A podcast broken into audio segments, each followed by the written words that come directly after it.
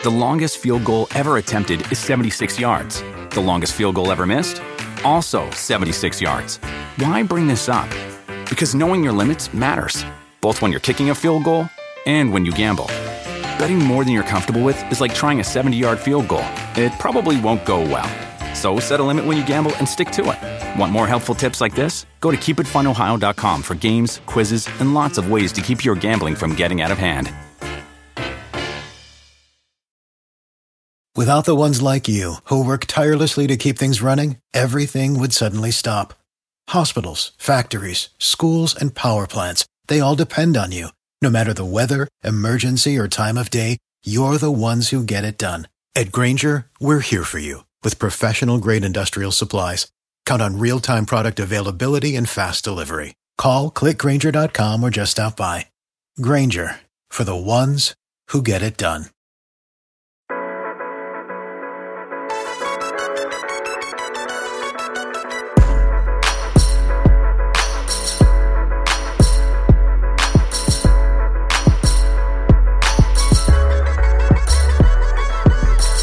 Just over one week until the 2020 NFL season starts, I mean, that is weird to say. The. Roto World football crew is here to go through one more draft with you. We've done drafts this summer, but gentlemen, I, I have to say, we haven't done a perfect draft. And that is the goal of today. Patrick Daugherty, Hayden Winks, and John Daigle will be joining me. So, this is what I pitched you. This was the concept. Again, this is our perfect draft we kind of came to the conclusion of the 107 slot. So that means 206, 307, 406. We will be rotating picks and we can only select based on relative ADP. We're using underdog fantasy ADP because we think it's the sharpest out there. Hayden Winks, did I basically cover all of the guidelines that I sent to you all? Yeah, except that you're um, talking crap on my L- Lamar Jackson Raven stack from July. That was a perfect draft. If we go back to that. I'll remind everyone out there that we have months and months of podcasts. So uh, go back and listen to all of those if you haven't. Daigle, what do you think about this concept? Look, we're going to rotate. We're going to build an actual team. Obviously, no one's going to be drafting with us, but selecting based on ADP will give everyone else a, a clear concept of where these guys most likely will rank and which ones we want to reach on. and we're not going to reach too far. Like whenever it's my turn on the clock, I only looked five to ten picks ahead, and that's not in all cases. Sometimes I only look two picks ahead to give to be as accurate as we can possibly be. So I'm excited. It's something new. Let's try it. The longest field goal ever attempted is 76 yards. The longest field goal ever missed? Also 76 yards. Why bring this up? Because knowing your limits matters, both when you're kicking a field goal and when you gamble. Betting more than you're comfortable with is like trying a 70 yard field goal. It probably won't go well. So set a limit when you gamble and stick to it. Want more helpful tips like this? Go to keepitfunohio.com for games, quizzes, and lots of ways to keep your gambling from getting out of hand. Let's try it again. In that first and second round, I'm only allowing the guys to select a player about one or two spots ahead in ADP. After that, we'll move to three or four spots ahead in ADP. Hayden Winks, you drew that first pick. Go ahead with pick 107. Who are we taking? Well, there's a lot of movement in the last week or so with all these running backs, and basically the top 14 running backs are being drafted within like the first 18 overall picks. We have Alvin Kamara possibly holding out. We have uh, Dalvin Cook possibly holding out. There's also been some injuries with some of these other guys. So there's one guy that's just kind of been constantly climbing up the draft boards, and that is Clyde Edwards Helaire. I know there's a lot of Well, draft debate. already ruined. Team I know, no I know, compete. I know. He just seems so safe to me at this point, just because I think that he's by far the best player in the backfield in Kansas City. They drafted him in the first round for a reason, and we saw Damien Williams from Week Nine through the playoffs. He was he was averaging the third most fantasy points among all running backs. And no offense to Damien Williams, I think Clyde Edwards Helaire is just a better all around player, better in the passing game, and I think that we're kind of underselling his ability to, to run between the top between the tackles. He's a really stocky guy, and of course, you just want to want to have pieces of this offense. So I think that Clyde Edwards Helaire is going to be a rock solid RB one. Pat, what's your concern here? I mean, we discussed this on the players, the staff disagrees with most on the show right before this one. I'm with Hayden, um, especially with you know a complete lack of preseason. The the news that we're getting is so interesting from a contract standpoint and from a playing standpoint that as Hayden outlined, the Alvin Kamara, Dalvin Cook dynamics right now, to me, is making me even more certain of CEH, despite him heading into his first year and here being a top seven pick as a rookie. Well, say it's just weird to hear words like safe and certain again with someone who has been practicing with an NFL team for three weeks and you know has zero live reps of any kind. That's still like my biggest hang up there. And uh, just I've been repeating this over and over again to you guys and to the audience too, where I just don't know I, where I wasn't sold on them between the tackles before. You know, especially now after the non-existent offseason, I just don't know if the Chiefs are going to force the issue, et cetera, et cetera, et cetera. But I mean, I, of course, uh, I the uh, the upside's self evident. You you don't need me to lay out the upside either. I mean, the Andy Reid, the guy who handpicked Brian Westbrook, LeSean McCoy, Kareem Hunt. I mean, he knows no one knows running backs better than Andy Reid, and so I'd be a fool to just completely write off the fact that the guy who's handpicked those running backs in the past saw fit to use a first round pick on Clyde Edwards Helaire. And as much as I can get hung up on the quote unquote red flags or whatever, I mean, at one seven too. I mean, you only win you win drafts with upside, of course, as we all know. And I, I can't I can't pretend that upside is not just through the roof. It's just off the charts. So even though it's not a pick, I'm usually making. Uh, I completely understand the logic behind it. And if you're not safe with Edwards Helaire there, it makes as much sense to go Derrick Henry as well. Um, yeah. If you are infatuated with lubing up with the safety of touches. So Derrick Henry, Clyde Edwards Helaire, uh, they have to be bumped up at least a little bit, especially since a lot of people listening now even um, only play one league. Perhaps they are only drafting their one league this weekend. And so to pass on Kamara, uh, Cook, it just makes sense to go ahead and get Henry or Edwards Helaire in this spot. That's what makes this exercise so much fun is that Pat might not have made that first round pick, but he is here with our second round pick, the 206, the 18th overall selection, Pat. You know, we've talked all this summer about running back, running back being the strategy process that many of us on the show use. You have gone a different route. So, as a group, again, the four of us are building this perfect team where you're going in this direction. Yeah, I mean, I'm typically going like running back, wide receiver, wide receiver, wide receiver, or receiver, running back, receiver, receiver. Uh, that's a mouthful. I'm sure everyone listening on a podcast can remember exactly what I just said here. Uh, frankly, if I'm on the clock right now after I got Edwards Helaire, I'm like panicking because one of my favorite second round picks is Aaron Jones, but I'm like, do I really want to double up on running back here? Uh, do I want to make everyone mad with like my flag pick of uh, DeAndre Hopkins. The perfect draft, Pat. What is the perfect draft? Perfect here? draft. I mean, I guess I'll say DeAndre Hopkins. I'll just say DeAndre Hopkins because yeah, even with the the concerns that many smart people, many smart people in this chat have with DeAndre Hopkins, it's pretty hard uh, really to complain about DeAndre Hopkins in the middle of the second round, isn't it? And yeah, that's the reason. This he filled such a humongous need for the Cardinals. They went out and aggressively got him. They're a team that wants to make offense easy. It's not like when it's not like you come to the Patriots and they throw the world's most complicated playbook at you, and we hear on August twentieth, you know, that you're Chad Johnson and you know can't pick up the, the concepts or whatever.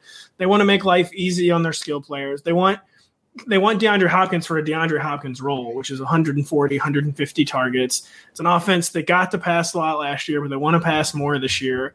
Uh, frankly, deceptively, maybe sometimes the perception this is like a crowded skill core, maybe not. But I mean, Larry Fitzgerald basically on his last legs. Christian Kirk still a lot of upside, but a weird year. He was hurt for a lot of tw- 2019.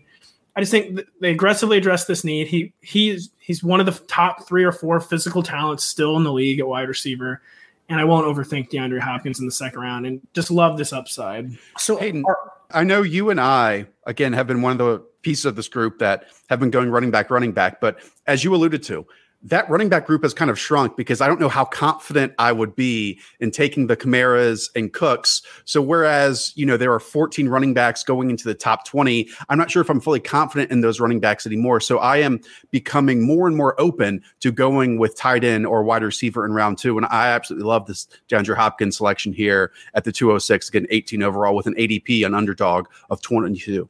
Well, yeah, and all these running backs are kind of being drafted above this spot, anyways. Like I, have been in drafts where like 14 out of the first 15 picks are all running backs. So sometimes you don't even get one of the running backs that you want at this spot. So I think that DeAndre Hopkins is a top five fantasy receiver. There are some glaring question marks just with the um, his contract situation, as long with uh, just being in a new offense. But I, I, am with Pat. I, I do think that this offense is good enough. DeAndre Hopkins is an elite receiver that they'll make it work. Um, so I'm fine with it in, in the late mid, middle to the late second round. I just kind of complain about DeAndre Hopkins and the changing teams. Sorry to cut you off, John. Uh, we know it's tough for receivers to change team, but usually the kind of receiver that is changing teams is a, so you know frontline receivers don't come on the market very often. So usually the kind of receivers who are changing teams are players like Tyrell Williams, like Paul Richardson, players that were allowed to walk because they're good, but they're not you know they're not like a true frontline type player. Players who get overpaid,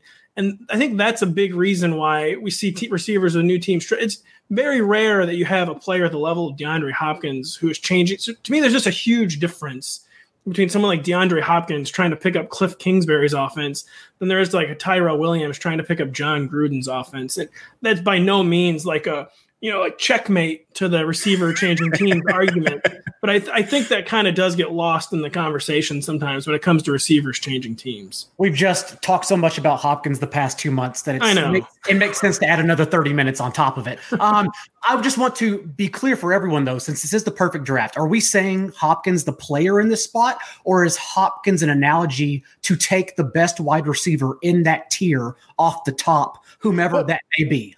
I'm starting to think that DeAndre Hopkins is kind of in his own tier. The start of Davante Adams or Michael Thomas or, one and two, and then I guess it's Julio Jones and Tyreek Hill in that second tier for me, and then DeAndre Hopkins kind of in that three spot in that three tier by himself because I have him at least in my brain ahead of that Chris Godwin, Kenny Golladay, Amari Cooper. Like he's at easily the top of that list and the one that I am most confident in Daigle. So if DeAndre isn't there, then I wouldn't want to go wide receiver here in the middle of that second round again with the Godwins and Golladays. I like them all, but they're just so jumbled in that grouping to me that DeAndre would be at the top of that list compared to all of those. I think even among the running backs available in the spot, if Kittle were still here, that's who I would go over Hopkins. But that's really the only name that stands out. I thought oh. strongly about Kittle. Would you guys have cringed if I went Aaron Jones? I, know he's an, another guy we've kind of differed on. Not um, cringe, but I just personally have Ekeler higher. That's it. Hmm. Ekeler's my guy in that in that part of the the draft when you're talking about these like uh, potential RB ones. Ekeler's my guy, but I, I've been drafting Travis Kelce and George Kittle way too much. They better have big big seasons for me. Yeah, Ekeler was a possibility. Even Kelce, Jones, and Kittle were all possibilities, Pat. But I, I, I do not disapprove of the pick of DeAndre Hopkins. Again, again, we are building a perfect draft here, and that means John Daigle, you're up next. The 307, the 31st overall selection, where you're going after we started running back and wide receiver. This range is for me picking off the top of the next tier of wide receivers, and that wide receiver five through 17 range is ridiculously stuffed with talent between Amari Cooper, DJ Moore, Mike Evans, Juju, Allen Robinson. The list goes on and on. So, what I'm doing then is reaching subjectively to the top and going to my personal wide receiver seven, who I've joined the party recently. I hmm. moved him up in our rankings uh, just 24 hours ago, and that is Adam Thielen because everything in camp between Everson Griffen not coming back, between the injuries going on, Bisi Johnson outperforming Justin Jefferson in first team reps. Uh, everything to me still tells me that not only will this defense be worse, and not only will they have to throw more than the six fewest pass attempts as they attempted last year, but it all is good for Adam Thielen. It makes it a positive situation for him to potentially lead the league in targets. I don't think he will, but we have to at least discuss that range of outcomes when talking about him. And thus, that's who I'm reaching for in this spot. You know, Daigle, I gave you the ability to pick any player outside of that top 28 ADP, you know, gave you a buffer range and going down at least to underdog. Again, every draft platform is different, but underdog has Adam Thielen with an ADP of 36.5. That's some real conviction. That's some super, mm-hmm. super strong conviction.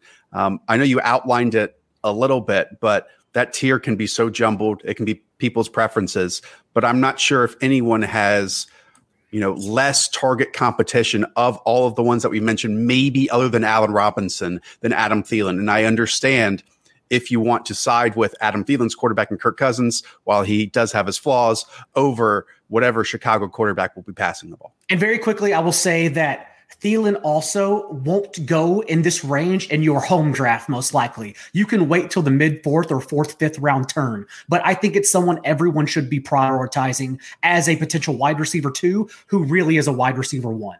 Anyone else would like to comment? Adam, Adam I just Thielen? my fear with Adam Thielen, like, is Adam Thielen breaking down? Basically, I mean, there's kind of flimsy evidence for that, but injuries have become more of a concern. He's under a thousand yards over his past 18 games. Obviously, that was with ascendant talent, Stef Diggs also in the lineup, but just you know, kind of he got came out ever since the second half of the 2018 season. He just wasn't the same after his hundred yard streak to begin the 2018 season. Just we haven't seen like the same Adam. He's almost been like an AJ Green who is actually playing. But my those are really I'm just nitpicking still with Adam Thielen. When I've come away with Adam Thielen this summer, uh, I'm feeling very good about it because like John, I mean the road to just massive targets. I mean, Yeah. you don't. It's not a complex argument. It's very easy to understand and very plausible. Hayden, I have a question for you. I actually joined Chris Sims on his show last week, and I was lucky Look enough you, to be able- Josh.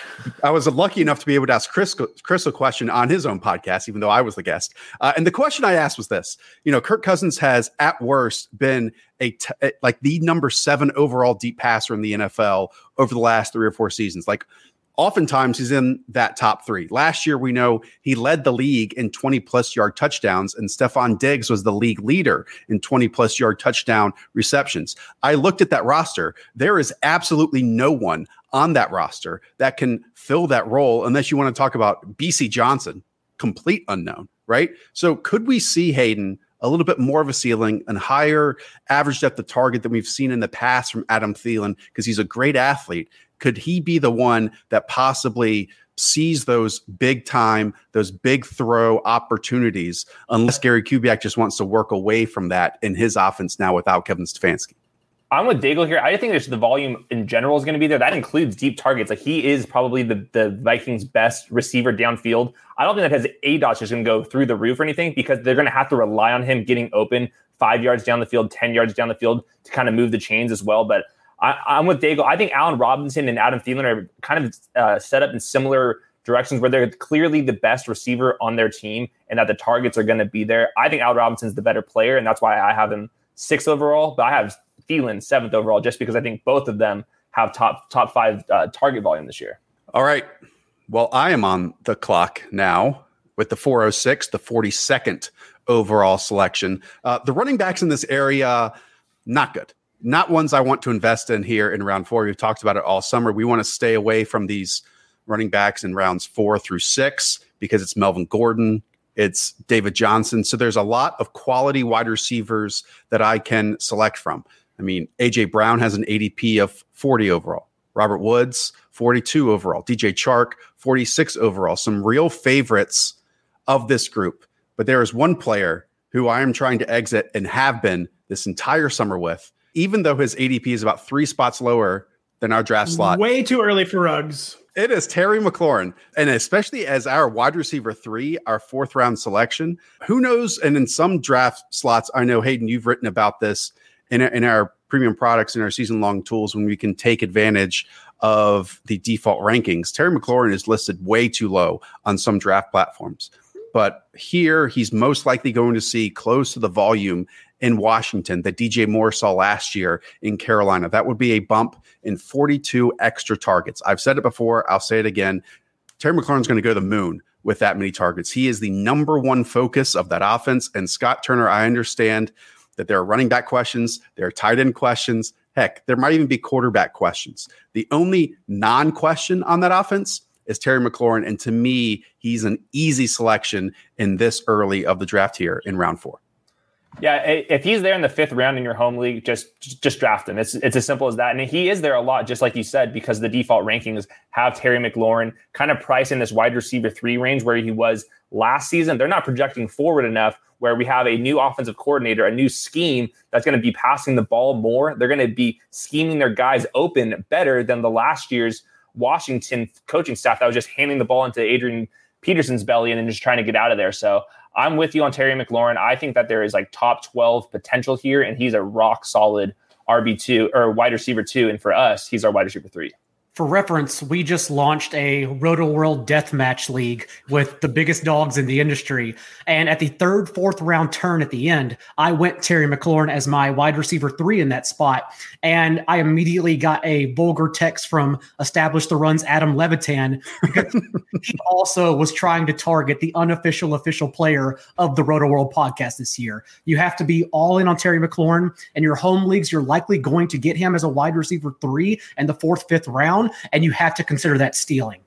Yeah, John, you took him at 37 overall. I had the 33rd pick, and I was so close to pulling the trigger. Immediate regret that I didn't. I got Juju Smith Schuster instead. And I guess I like Juju's outlook better still. But I mean, so that's the thing with us in this draft and Terry McLaurin is I think even in home leagues, so Terry McLaurin has been making a late like ADP push. Like it has been coming up very quickly. He's been coming up in a lot of rankings. Lots the rankings have been hashtag adjusted a lot of places, and he has been coming up in both rankings and ADP as August has come on. And I, I don't think it's going to be an article of faith. Like you can take it for granted he's going to be there in the fourth round every time anymore.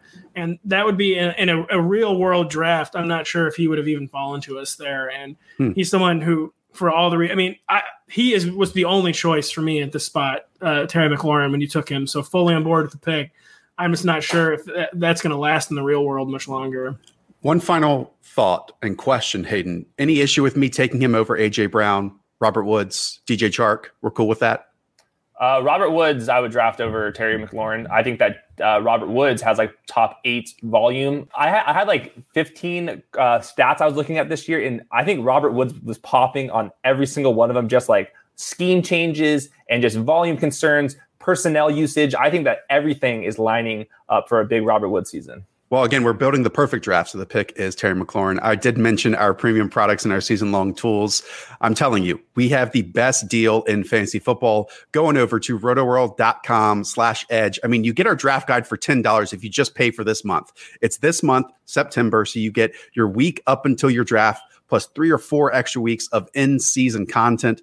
It's the best deal out there. Again, rotoworld.com slash edge. And if you want to go annually, it's four bucks a month, the price of guacamole Hayden Winks. Use promo code FBPOD10 to get $10 off. Again, that's our draft guide at rotoworld.com slash edge. We are through four picks of this perfect draft. We started Clyde Edwards Helaire, 107, DeAndre Hopkins, 206, 307, Adam Thielen, and then the 406 was Terry McLaurin. We are back to Hayden Winks here, the 507, the 55th overall pick, which is Hayden. I was kind of eyeing Raheem Mostert as a like con- contrarian pick, but I'm going to go with the thing I've been doing all season. I've been drafting the receivers in this range because historically they have been producing the most. So I'm going to go with Courtland Sutton here, who I think Ooh. is he had basically top 15, top 20 usage down the stretch last season, and him and Drew Lock just seemed that they were weren't totally on the same page. But I think that he's an alpha, true wide receiver one for his team. And I think that uh, I'm not totally sold on Drew Lock as a talent, but in the fifth round, I think that you're going to have somebody that's going to be seeing eight plus targets most weeks. So as our flex play, this is like incredible value. Well, we're through four wide receivers. I mean, there are four wide receivers already. At some point, we would have to look to other positions. Hey, Hayden, I'm a little bit surprised a little bit surprised at the exact same ADP. We didn't fill that tight end spot and go Zach Ertz with all the other injuries at that Eagles wide receiver group. Because once again, it seems like everyone can talk themselves out of Zach Ertz each and every year because of what Philly does in the offseason. Yet he's like Mr. Reliable and will be fed all the targets. I mean, right now, how everything is lining up, it seems like Zach Ertz is going to be the target leader once again for the Eagles. I thought that that would be like cheating because I, I think that like I think his ADP is way up. Like he's not exiting the fourth round now in league, so I thought that I just okay. didn't want to go that route just to be disingenuous to our to our listeners. But if if we were going by the basics, yes, Zach Ertz, he's going to be locked into another hundred targets this year. In FFPC tight end premium leagues, Sutton has been falling to the mid six most of the time. And that's where I've been taking him because that's where I deem him valuable. At this point, though, I think I would have gone Hollywood Brown over Sutton, or if we wanted a running back, as you've mentioned time and time again on this podcast, Hayden, uh, the Rams run the most amount of plays. They are the fastest offense in the NFL whenever they trail, and we expect them to trail a lot. And so Darrell Henderson's soft tissue injury also has me bumping up Cam Akers and probably taking him in this spot since we have three receivers. But I get just picking off the top of the receiver tier here. Pat, I know you're a big Drew Lock believer. I know. Uh, not not don't mischaracterize that. I'm a huge Courtland Sutton believer, who to me okay. is like DeAndre Hopkins, who can have success with any quarterback, you know, physically as physically dominant on the outside as any receiver in the NFL. I do think so. It's weird. They didn't not weird. They didn't have the chemistry in like the five game cameo last year. Uh, they didn't get a ton of time to build it this summer, but Drew Lock, as we know, the one he loves to look down the field. Courtland Sutton can make those plays down the field, so it, it, they are a great skills fit. It's just weird because not just you know the the new crowded skill core after all the draft picks, but you got Pat Shurmur and you know, Drew Lock, not exactly what you think of as a West Coast skill set. So there's just the weird questions there. But Courtland Sutton has gone from someone who could have been a huge overdraft to definitely in an appropriate ADP range and verging on value. I don't think I'm misquoting you by saying you're a big Drew Lock fan, Pat. I mean, no, you've I'm been Drew Lock the biggest. I'm a big oh, Drew Lock rooter. Uh, he's the first Mizzou quarterback I actually wanted to succeed in the NFL. Not to get into Mizzou psychodrama, but most Mizzou fans had didn't even want Blaine Gabbert to succeed in the NFL. weren't big Blaine Gabbert fans. We want to root for Drew Lock, uh, but we understand. We saw enough Drew Lock starts to understand that just when you think he's figured it out, uh, he's about to throw an interception literally right to a, linebacker. That's so, some. Um, low key Chase Daniel shade you just threw as well. Well, that, just too, we're realistic. I mean, Mizzou makes you nothing if not realistic, and we knew that Chase Daniel, as much as we loved him, was not going to be succeed as an NFL starter.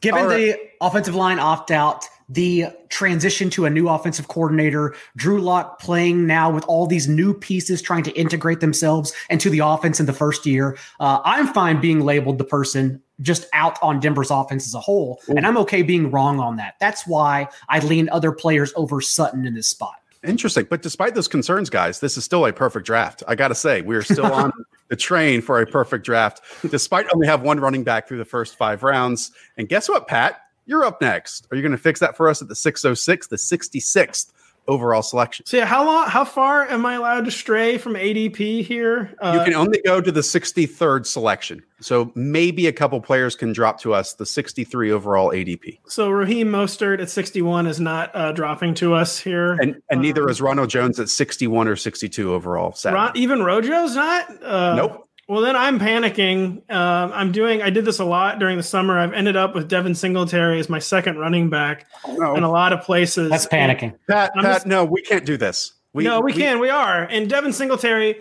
we're getting a little psyched out by too many Zach Moss uh, practice reports, and so I'm going Devin Singletary over J.K. Dobbins because. I mean, unlike J.K. Dobbins, we at least know Devin Singletary for sure has a role. We had a Roto blurb this morning where John Harbaugh is promising like a big J.K. Dobbins role, but I mean, J.K. Dobbins has to dislodge Mark Ingram, who executed his 2019 assignment to perfection. So to me, J.K. Dobbins still has something in front of him that he has to overcome. Whereas Devin Singletary, I mean, even if this is going to be like a 60 to 40 committee, I mean, Devin Singletary is going to be the 60. And Zach Moss is a threat on all fronts. He's a threat on the goal line. He's a threat as a pass catcher. I mean, Devin Singletary, we just have a hard time accepting players like Devin Singletary who are kind of – they're like the classic like whole is greater than the sum of their parts, and that's kind of the running back that Devin Singletary is. But the Bills, you know, were very reluctant to commit to him as like an every down back last year, but they Frank Gore running out of gas like forced their hand at the end of the season, and he did very well in the role. Um, so Josh, I'm ruining our perfect team and taking Devin Singletary as our second running back right here. Is, isn't there a law that like you're not allowed to advertise lies? And I've just been advertising this as building and constructing the perfect team, and I'm going to have to keep saying it too. Just like it's pound that point environment. Home. We pa- even experts panic, and we just panicked and we took Devin Singletary. We're going to try to work around it, but he's it's also the kind of guy who. Kidding aside, Devin Singletary, he could be like a classic, like late summer anxiety, like looks really silly, like in two or three weeks, because this is a run first offense. He is the established running back. Zach Moss, who has been practicing with the Buffalo Bills for three or four weeks. I mean, it would not be, it's not a leap of faith to see maybe the Zach Moss will have a setback and isn't, you know, after lighting up a few practices with some light hitting, isn't ready for like this role that is suggested by all the glowing reports. So, um, Hayden, any wise words? I think Devin Singletary has some floor, but I don't see the total upside just because I'm not sure if he's going to get the goal line touches. But I mean, we're in the middle of the pick 60, so I think a, a I mean, he has a floor as an RB two. That's kind of where I'm at with them. the pick was Mostert, but we weren't. Apparently, he didn't fall to us, even though everyone lets him fall all the time. Hayden, I'm looking at the rankings now uh, that you can. Raheem Mostert has a has an ADP of 60 overall, so he does not fit in these guidelines, Pat, that I sent. I mean, the players who I would have selected, Dak Prescott and Stefon Diggs. But I will say once again, this is still a perfect draft. And let's Are move on. Sure. It is. It's still the perfect draft. Okay. Well, we've already taken four receiver. We're kind of getting into like positional panic too. I mean, uh, so The longest field goal ever attempted is 76 yards. The longest field goal ever missed? Also 76 yards. Why bring this up? Because knowing your limits matters, both when you're kicking a field goal and when you gamble. Betting more than you're comfortable with is like trying a 70 yard field goal, it probably won't go well. So set a limit when you gamble and stick to it. Want more helpful tips like this? Go to keepitfunohio.com for games, quizzes, and lots of ways to keep your gambling from getting out of hand. We always tell people not to panic, so let's not panic. John Daigle, you're up next. The 707, the 79th overall selection. I'm allowing you to take an ADP of 76 plus here. So who are you going with? So I want to be clear. I'm not going to cheat here and do this, but I want to let everyone know that given the Jalen Reagor news, I believe DeSean Jackson should be taken in this spot. But that doesn't fit our ADP since ADP has yet to adjust for DeSean Jackson now becoming a must start player in week one at least and beyond. So I am going to go with Evan Engram here. I will fill our tight end, and that's because I still believe Evan Engram is part of a big five. Yes, he's a totally different tier from the first four ahead of him uh, after Mark Andrews or Zach Ertz, whoever you have three and four. But I like, I still think Evan Engram is the fifth tight end overall, and it is worrisome that he ran fewer routes, saw fewer targets, and blocked more whenever he came back from injury. But before injury, he was still being used primarily as a receiving threat. There is concern about Jason Garrett's offense as well, but I still believe Evan Engram here is this pick. Um, okay, well, this has taken a turn I was not expecting at all, but that's why we are doing this exercise. Who would you have taken? Well, one, if you want to take DeSean Jackson, just have taken DeSean Jackson here. Um, look, you had 70, you, well, you had 76 plus. I, I mean, I like the floor, Julian Edelman. I, we were having this conversation in Slack last night. Diontae Johnson, I'm interested in. I understand this is an in, this is a difficult spot to be in, especially with Jalen Reagor no longer being technically on the board here. Basically, I think Evan Engram's a, a rock solid pick here. I, Nice. I'm with Daigle. I, I think that I don't think there's a top five. I think there's a top top six or top seven. I'll throw in Darren Waller and most definitely Tyler Higbee into this this tier after Zach Ertz and Mark Andrews. But I think that these tight ends are actually okay where we're being drafted. All like the top uh, 30 running backs are off the board. All the guys that you want to be starting in your flex at receiver off the board. This is when you are okay with taking these tight ends that are have a high bust rate historically, like this range of tight ends. But who are we taking over? We can't even decide which running back or receiver we want here. That's why I would chase an upside with an Evan Engram if he's healthy, or a Tyler Higbee who I think has a higher upside with just his role. just as a group, let's just be thankful that there wasn't a Tevin Coleman guy here, and that we didn't come away with Tevin Coleman. So maybe we don't think the Engram pick is perfect, but it wasn't Tevin Coleman, and that's what Yeah. we really need to focus. on. DeSean Jackson, though, you're right, Josh. Like, I just thought it was cheating here, but this is where everyone should be drafting if they're drafting this weekend. DeSean Jackson in this spot.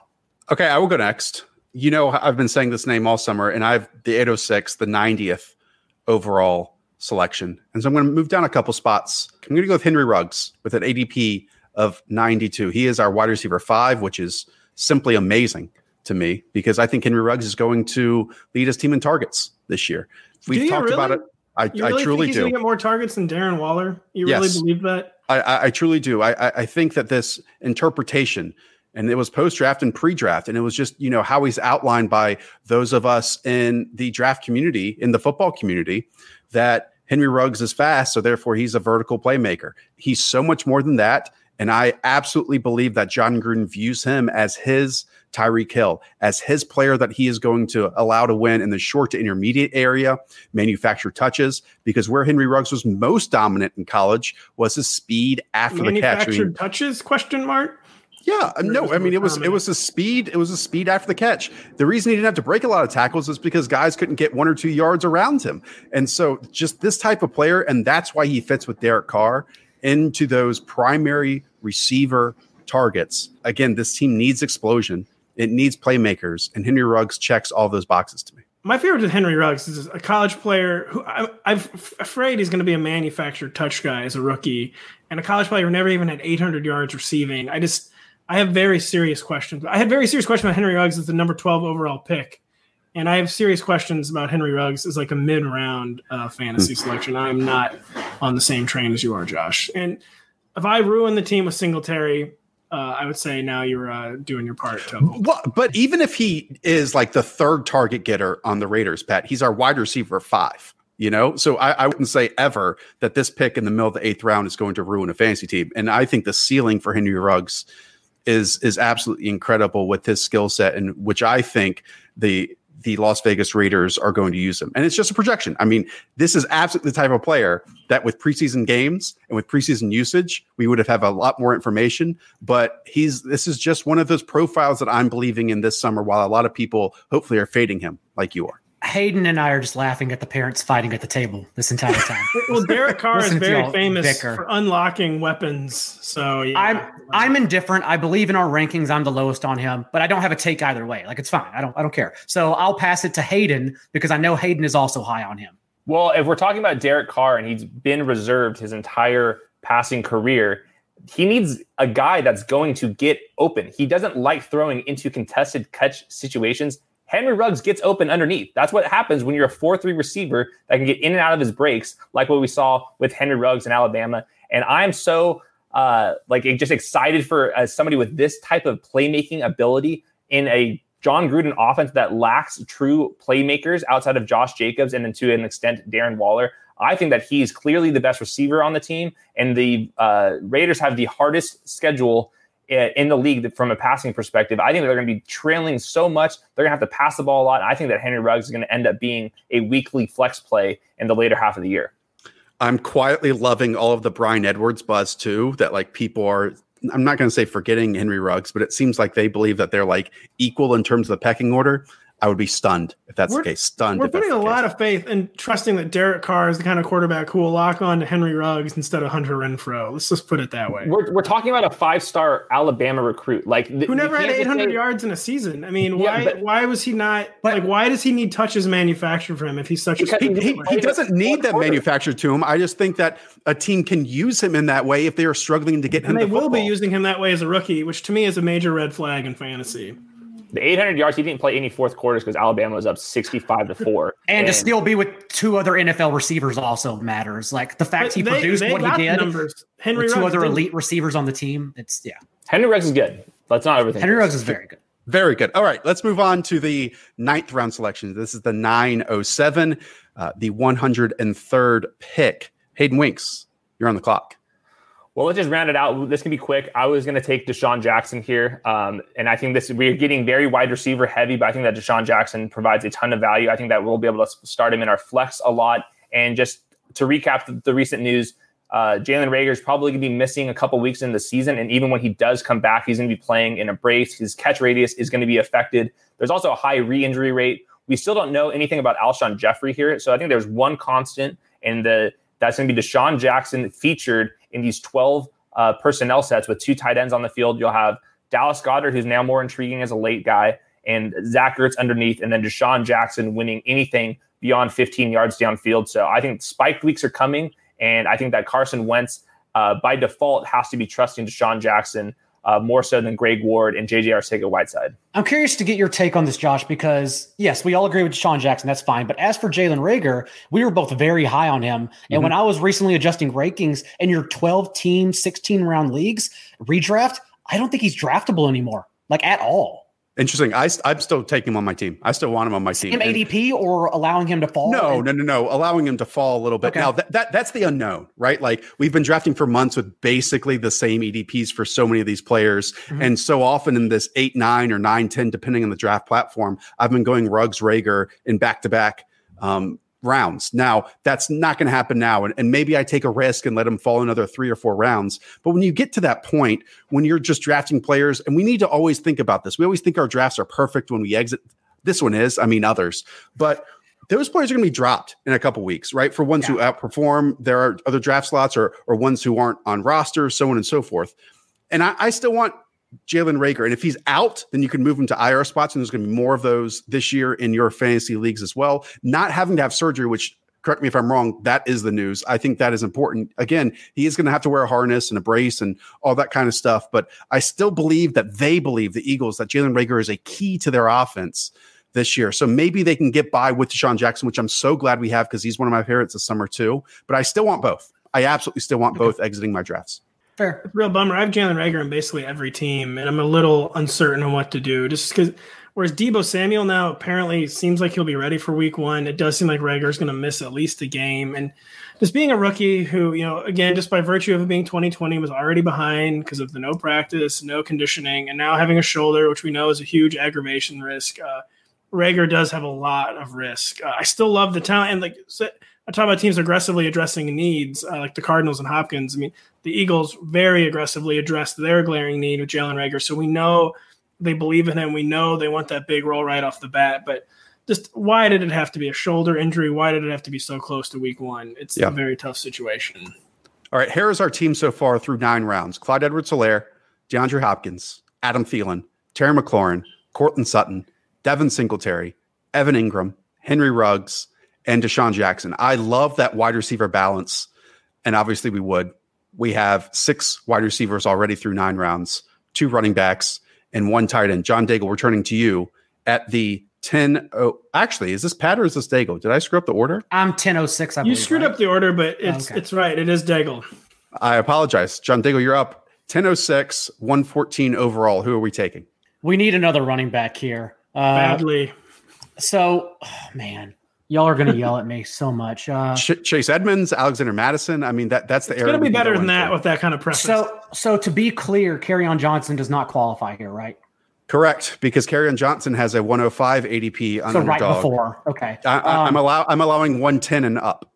Okay, no problem. Um, in that case, I will go Chase Edmonds, who I know Hayden Winks is his has exposure on Yahoo Draft and Best Ball is to Chase Edmonds. Um, this team genuinely doesn't need Chase Edmonds. We need touches in week one. Uh, I am concerned about Devin Singletary. So that's why if Kerryon Johnson fell, I would go that route or just a running back we can get touches from. But at least in this case, uh, there is a potential path, although I don't think it happens immediately for Edmonds to work, at least somewhat behind Kenyon Drake, but the real message here is his handcuff potential as a clear cut RB1 if Kenyon Drake goes down, if this foot precautionary foot injury reportedly lingers into the regular season. So I'm fine taking Chase Edmonds can, here. Can I make a pitch, Daigle? Down at, at the 120 ADP is Damien Harris. I think Damien Harris is much more in line for week one touches than Chase Edmonds is. I agree with this, but also Sony Michel coming back and just being used in practice now. Like we know he's not going to miss games most likely on any pup list. So he's going to be around. That doesn't mean he plays ahead of Damien Harris, but that means he's at least around. So I'm starting to get slightly concerned on Harris in the 10th round. I agree with that. The the whole thing is uh, we we talk about Shanahan and some of these some of these other rushing offenses. Cliff Kingsbury's rushing offense is legit. Like that's a top three unit just the way that they're set up, especially with Kyler Murray as a threat off the edge. These linebackers, defensive ends have no idea where the ball is going whenever Kenyon Drake and Chase Edmonds get the ball. So I'm I'm just want to be betting on this rushing offense really coming through. And if that's an ankle injury away, we're already seeing Kenyon Drake with a foot injury. So I think that Chase Edmonds, I don't think he'll have a ton of standalone value, but I think he'll have some standalone value. But he's definitely, I think, probably the best or the second best pure insurance back in fantasy. Yeah, the Cardinals were probably the second most sophisticated rushing offense in the NFL last year after the 49ers. So, second Hayden's point. Card- Cardinals backups averaged in totality 3.1 touches per game in the eight games Kenyon Drake came over and started for them. Hayden, do you think that Chase Edmonds outperforms that mark this year, having potential standalone value? Well, I, I, would be thinking about like more spiked weeks, like in a best ball format, where like I think that you're not going to be ever comfortable starting Chase Edmonds in a flex spot in like a redraft league. But I think that there is going to be some weeks where he just breaks off a long touchdown. I mean, he's he's got plenty of athleticism and the way that the rushing offense is set up that they are more prone to an outside run where they're going down 50 yards downfield. I think that Chase Edmonds might have a few of those this year. Despite these disagreements that we might be having, this is still the perfect draft, gentlemen. It let's is. Con- let's continue it on with the 1107 selection, number 127 overall. Patrick, who are we selecting? So I'm not allowed to stray for Damien Harris because I was going to try to balance out, yeah, the lack of week one certainty with Chase Edmonds with some week one touches and uh, Damien Harris, but so that's not allowed. Correct. Correct, because he has an ADP of 120, and the buffer I am giving you from pick 127 is all the way up to 123. Well, I'm just basically opting out of this pick, um, except for uh, I'll do, uh, you know, so we've all got different approaches at receiver, all have different guys at receiver that we seem to really like. But I mean, we're probably all happy with Preston Williams, are we not? Uh, we need running backs though on this. We need running team. backs, but I mean, I'm not forcing this year with Duke Johnson or, I mean, Ke'Shawn Vaughn, who's going to be like a kick returner. Um, I mean, Sony Michel is out there, but I, I'm just totally, uh, I'm just fading running back at this point. I'm going Preston Williams. We're going all in and receiver. A guy who's apparently made a complete recovery from his torn ACL. Um, we know is having a special rookie season as an undrafted free agent who wouldn't have gone undrafted if not for off the field issues uh, before tearing his ACL last year. Uh, a pretty narrow target tree for the Dolphins. It's really just DeVante Parker, Preston Williams, and Mike Gesicki. And at this part of the board, uh, we're going to bet he's just a rare, rare combination of size and speed and athleticism and Preston Williams. And I'm very, very happy to get him at this part of the board. Would you have felt better Pat, about going quarterback here like Cam Newton? Because that's a possibility too. We don't have a quarterback yet. I thought about Cam. We, we don't have a quarterback, and like since this is uh, not a real draft with other experts, where there would normally still be basically every quarterback available here, that is becoming kind of an alarming concern for our team. But frankly, it's a game of quarterback chicken, and I didn't be, want to be the one to do it. I don't want to appear weak uh, in front of my colleagues, so that's I why you. I didn't take a quarterback. Yeah, Preston Williams is fine. I know Hayden, you really like Sammy Watkins still in this spot. I know, especially early on in the summer, Mecole Hardman was kind of a darling of the fantasy football industry. But all the reports and the blurbs that we are reading over at rotoworld.com indicate that Sammy Watkins is still locked into that number two, quote unquote, wide receiver role with the Chiefs. Just don't forget, August is the month of Tevin Coleman and Sammy Watkins. This is when they shine. So, um, I was expecting this. That this is how they were being utilized in the playoffs last year, and the the entire receiving group comes back. So I don't know what why we would expect to change outside of Mecole Hardman being kind of in this number three role when he was in the number four role behind Demarcus Robinson. I think those two flip. I think Mc, Mc, uh, Mecole Hardman is more like a a pure handcuff, um, which is kind of uh, interesting for a receiver, but. I think I'll just take my my chances with Sammy Watkins in like the 12th or thir- 13th round instead. But um, obviously, Mecole Hardman could pay off in a big way if, if Tyreek Hill rolls an ankle. We are here in now the 12th round, 1206, 138 overall. When preparing for this perfect draft, that is still perfect.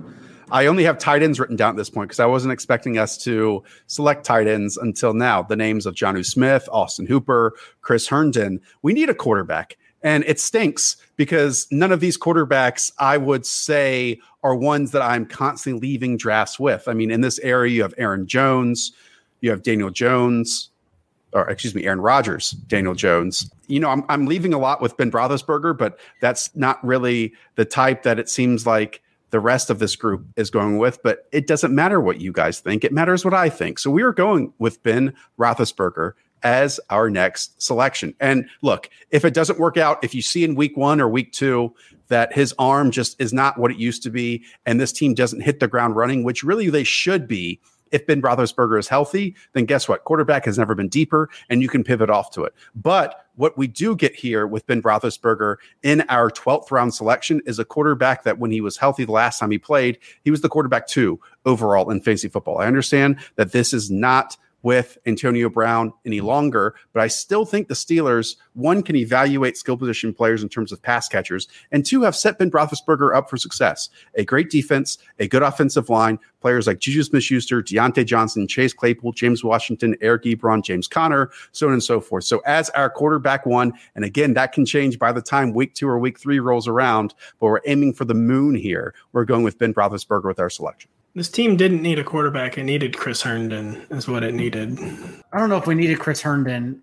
We need running backs. we still need running backs. I got you. I got you my next sacrificed, guys. I mean, running back like that ship sailed, and you know what? We're out in the middle of the Atlantic now, and if you want a running back, you can turn around, go back to America. But I, I don't know. I don't, I don't want to take our tight end two when we don't have a quarterback one yet, Pat. So I would much rather take Ben Roethlisberger here. I understand. I'm kind of speaking of ship sailing. I'm kind of on an island here, Hayden. Why are you so down? And if you are down on Ben Roethlisberger in comparison to me, well, this is fine. I'm not going to like hate on Big Ben this late in the draft. I think that there is some real injury risk here, but we're in a redraft league where if he gets injured, so what? And then we'll just go pick up Joe Burrow, who's going to outscore him anyways off the waiver wire. So uh, any of these quarterbacks in this range, I'm fine with. We needed one. Uh, I got you guys with a with a running back with our next pick, though. okay, well, let's go to our next pick then.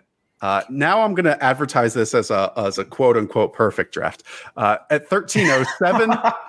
1307, 151 overall. Hayden Winks, who are we going with? All right, Josh, I need you to close your eyes and not pay attention to ADP here because we are going to be drafting AJ Dillon. We are getting our one cheat pick, and AJ Dillon's going to be our guy. I think that he's going to have um, a chance to compete for the goal line role. And this is a team that had like 16 rushing touchdowns last year. I still think Aaron Jones is going to be the primary guy down down uh, down near the goal line, but AJ Dillon is 247 pounds. He has the biggest legs in the NFL and I think that there's a chance if AJ uh, or if Aaron Jones got hurt, that AJ Dillon would go into like a really strong two down role where he could be running between the tackles all the way down to the goal line and then plummet into the end zone. So I think that he's a, a pretty strong um, insurance type, and then he's kind of like the last of this group where I feel comfortable actually rostering him um, and just giving it a couple weeks to see what his role is with Aaron Jones. 21 collegiate cl- catches across three seasons certainly limits his upside, but there is still an outside shot. And I think it's 50 50. I don't think it will happen, but there's an outside shot that Jamaal Williams does not make it past Saturday's final cuts. And if that's the case, AJ Dillon walks into a, a singular role right behind Aaron Jones. And so that's what we're hoping for with this pick. When it comes to the goal line, so obviously we all accept there will be Aaron Jones touchdown regression, but I just why would it be because the Packers decide to not use him as their goal line back, a guy who just very easily scored 16 touchdowns during the last year? Like, why make the change? I just I don't really understand. Well, like, let, let me ask this: like, why would this be happening? Is well, I, why uh, why would they take AJ Dillon in the second round? I mean, because there would be a two back offense. I think I lean more towards John's interpretation, or the Jamaal Williams they're moving on from, and yeah. he's going to be the new one B back to the one A um, and he's going to get goal line carries. But I mean, I don't think Aaron Jones is like uh, the status as the primary goal line back is under any threat whatsoever. I, yeah, I think that's just you know the potential, the the possibility of it. I'm not mm-hmm. sure that Hayden or any of us are saying like this is definitely happening because, like you said, Pat, and like you've been consistent about, you know, we all, I would say, have undervalued Aaron Jones at points this summer where already undervaluing him has been put into his value at the end or middle of a second round selection. I, you know, it's so difficult. Again, this is one of those players, and especially with rookies, so difficult to know one how good he is as a professional two what the role is going to be. Like if he played a certain amount of snaps or in certain situations when the packers ones were on the field during preseason we would have a much better idea of it. But at this point in the draft and one hayden i will allow it um, i i absolutely do like aj dillon here. Not as our running back four necessarily but adding him to our running back group i will say and yeah. I have no idea, no problem with throwing him on the squad. Um, right. I will say that th- there is a chance. I mean, he's 247 pounds. Like at mm-hmm. Boston College, this is what he did. Like they they certainly think that he's a good short yardage back. And he's, he's, he's not 200, 247 pounds and like Eddie Lacy. Like we're talking about like 247 pounds, like really big and strong with like four or five speed like at 247 pounds. Derrick like, Henry, like. Yes, like Derrick Henry. And it's kind of hilarious to me that when Matt LaFleur was with the Tennessee Titans and Derrick Henry, that instead he used Dion Lewis. And now when he's with the Packers, he wants to go find his version of Derrick Henry that he didn't even use. Like it's just, I don't know what that means, if that means anything, if we're just trying to connect dots. Uh, just a little mysterious, one mystery ahead of the 2020 season. And to be clear, Williams being released would open a larger door because I still believe AJ Dillon will have a role. It will just be minuscule touches unless he can force himself into a good situation. Um, if Williams stays on the roster, I think all three in that case would have touches, which would be a disaster. All right, two more selections. At least we have every single position filled. We still just have four running backs. We have one tight end and one quarterback. Pat, this is up to you at the 1406 162 overall. I'll let you go up to 158, 157 if you want to, um, but pick anyone from there on after. Uh, well, I'm thinking about canceling myself then if I'm allowed to go up to 158 because uh, I'm putting I'm putting Adrian Peterson on the squad, and uh, we need. What is some, this team? We need some week one touches, uh, and uh, so, so you know, Antonio Gibson, special, potentially special player, explosive player. To me, the way I keep viewing the situation, it is hard enough to integrate an offensive weapon into the offense in a normal season I just think it's going to be even harder in the year where they've had a month of practice. And I just think undead zombie Adrian Peterson is still going to be like 12 to 15 carries, at least for like the month of September. And maybe he'll end up being one of our first drops uh, if our team is relatively healthy and we don't really have to drop anyone until around bye weeks. But I will take uh, Adrian Peterson and what is probably guaranteed carries uh, early in the season at the with one of our final two picks. I feel like the stress and excitement of another kid coming within the next seven days has aged you 30 years. Like, I feel like that's what's happening here. I mean, this is the sharpest ADP, right? And he's, I took him at his ADP. So it's not exactly like I'm, uh, you know, coming out of this from left field. Um, so, but yeah, I mean, too, uh, you get older, you understand that it's not all about the shiny rookies. It's not all about the right. offensive weapons. And maybe I'm finally making my transition to being a, a veteran value uh, drafter. I God, I hope not. But uh, just put me in the ground then when that truly happens. But uh, yeah, maybe that's what's subtly happening. Hayden, you've probably completed 75 drafts, if not more than that, this summer. Is this your first selection of Adrian Peterson?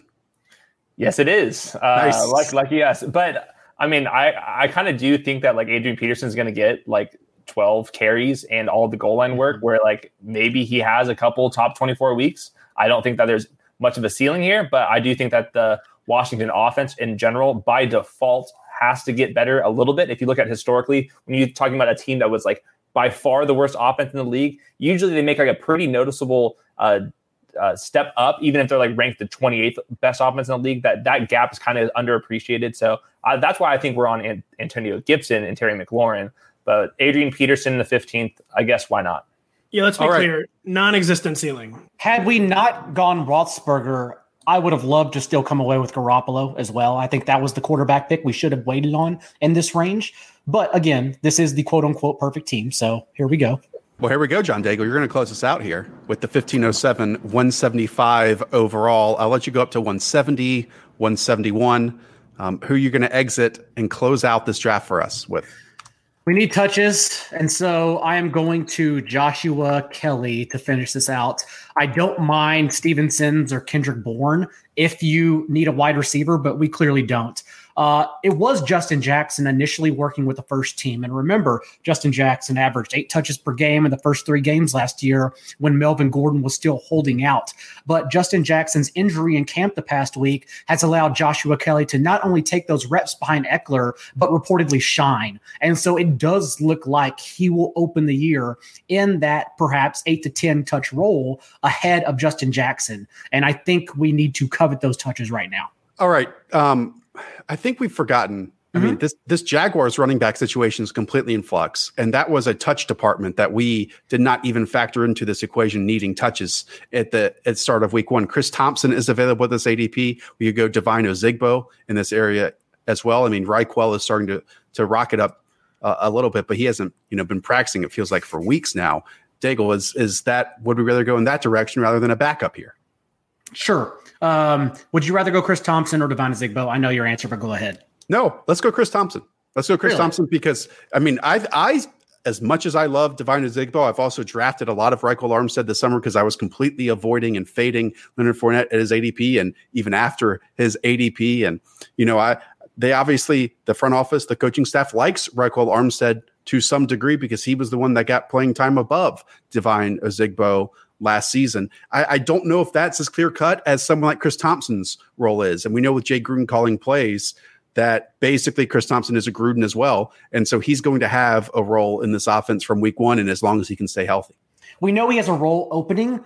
I think you put it best. We did the rap- rapid reaction video on our Rotoworld Twitter account yesterday, and then you said afterwards that Chris Thompson does have the role, but how long? And that's kind of the question. So I think you're right. Uh, we need the week one touches. So sure, let's go Chris Thompson. I think Jacksonville's going to pass the ball a lot more than they did last year. I think they were like 22nd in neutral pass rate. I think that's going to go up significantly. They're going to want to see if there's anything uh, going on with Gardner Minshew, and I think that they don't have any strong running back talent on the team. I watched Ryquell Armstead last night, was not impressed. I watched Devine Ozigbo. I was slightly more impressed, but but not. I mean, not, not completely sold by any measure. I think that Chris Thompson is going to walk into like probably a decent amount of targets where he could have a, a couple top 24 weeks in PPR leagues. Um, the upside, of course, as a one dimensional back that's always injured, um, we don't have to talk about it. Yeah. Well, let's outline this perfect draft that we just completed, Patrick Daugherty. What do you think? Um, starting off, Clyde Edwards Helaire, then DeAndre Hopkins, Adam Thielen, Terry McLaurin, Courtland Sutton, Devin Singletary, Evan Engram, Henry Ruggs, DeSean Jackson, Chase Edmonds, Preston Williams, Ben Roethlisberger, and closing out with three backs and AJ Dillon, Adrian Peterson, and Chris Thompson. Pat, I will definitively say that in this league, we have the best wide receiver group of them all, 100%. Yeah, We've got a lot of overall upside. We've got a lot of running backs we're going to cut probably fairly quickly. I would have preferred a different quarterback. Um, but the upside we have at receiver, uh, especially, um, and you know, in the upside too at running back with CEH. I mean, I focus on the downside, but we have league winning upside with our first running back. Um, so that's still that's the most important thing we know. Come out of your draft with the most upside of anyone in your league. Uh, we protected ourselves for early in the season if some of our upside plays get off to slow starts with some guaranteed touches and yeah, that we came out uh, with a very, very, very strong overall squad. Having said that, I can still be concerned when the graphics team pushes this team out. I'm concerned about the mention still. of which one they're going to select? They're, not, they're not going to. This is be They're not going to be a fan of the Devin Singletary graphic. Uh, they're not going to be a fan. So we got to be. We got to be strong, though. You know, when you have an opinion on every player, you put them out there, you're going to get tomatoes thrown at you. It's going to happen. Everyone listening, it is important to take away the discussions we had at these draft yeah. picks. Uh, take away big picture thoughts. I'll say that. It's so funny because we spend months and months trying to come to a much better decision with information and agreement here, Hayden. I would say that this podcast included the most disagreement in a draft or in a single show that we've had all summer. And it, that's to me just incredible that we have about a week and a half left until week one, and now we're here with all the disagreement. That's pretty impressive considering we had a podcast literally titled "Players We Disagree on the Most," and then we just we just outdid that. So, uh, could we get some uh, NFL games on? I'm I'm I'm kind of over yeah. talking about all these guys and disagreeing oh, with everybody. Give me some tape. We're getting so little new information to like change minds that like everyone's just like more entrenched than ever. Yeah, we uh, need some games. Well, ladies and gentlemen, this has been our perfect construction of a fantasy football team ahead of 2020, and I will hear no disagreements about that. I will point you back to our previous shows. Again, they will help you win your fantasy draft, your fantasy weeks, if you go back and listen. And I want to shout out once again our premium products, rotoworld.com slash edge. It's $10 just for this month of September to go and help you uh, have all the information you need to have a successful draft. And then for three or four weeks after that, with our season long tools, rotoworld.com slash edge and $10 off using promo code FBPOD10 for Hayden, for Daigle, for Pat. I'm Josh, up the villa. Talk to y'all soon. The longest field goal ever attempted is 76 yards. The longest field goal ever missed? Also 76 yards. Why bring this up? Because knowing your limits matters both when you're kicking a field goal and when you gamble. Betting more than you're comfortable with is like trying a 70 yard field goal. It probably won't go well. So set a limit when you gamble and stick to it. Want more helpful tips like this? Go to keepitfunohio.com for games, quizzes, and lots of ways to keep your gambling from getting out of hand.